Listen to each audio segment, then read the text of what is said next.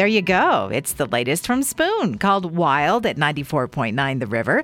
I'm Deb Corson, and here we go on the free range report tonight for Wednesday. And if you are counting, several earthquakes near Stanley over the past 24 hours. And if you are one of those people who can't fall asleep without listening to music or having TV on while in bed, it turns out you are doing yourself a favor with research revealing that catching up on your favorite show, listening to music, ensures a better night's sleep.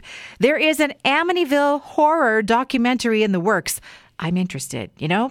Uh, that movie, also the book, th- that's part of my childhood. And remember, we heard rumors that it was based on a true story, and then later we heard none of it was true. And now, I guess there were some real life events in that house, and the docu series will cover those stories. And thank you to Chris, who listens to the river, for sending me the recipe via Facebook Messenger about the race car peeps.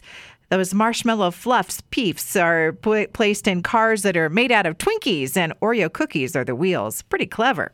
Return of the Shamrock Shake at McDonald's. That is all set. If you didn't get that date yet, it's February 21st. A website ranking of the best dips for Super Bowl Sunday nacho beef cheese and buffalo blue cheese are the top two. And here's a new tradition Cincinnati Bengals fans are so happy to be part of it all that they are chugging cans of chili. And I guess it's easy because the Skyline brand, which is sold in Ohio, has a pull top lid. And this is considered like an act of bravery that is supposed to bring good luck to the team. If you find a cookie under your doormat, you could be in danger. Did you guys all see this on TikTok? I, I thought it was an urban legend. I don't know. Here's the backstory. So, I, I mean, it might be a cracker instead of a cookie. But supposedly, people casing your house will put that cookie or cracker under your doormat to see if it gets crushed. And if it doesn't, they know that you aren't home unless you go in through another door or the garage, I guess. And according to a survey, men are more likely than women to know the definition of aileron.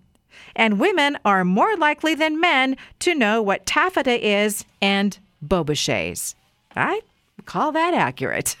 That's a wrap on the Free Range Report tonight. Those past editions are waiting for you at riverboise.com and riverevenings.com.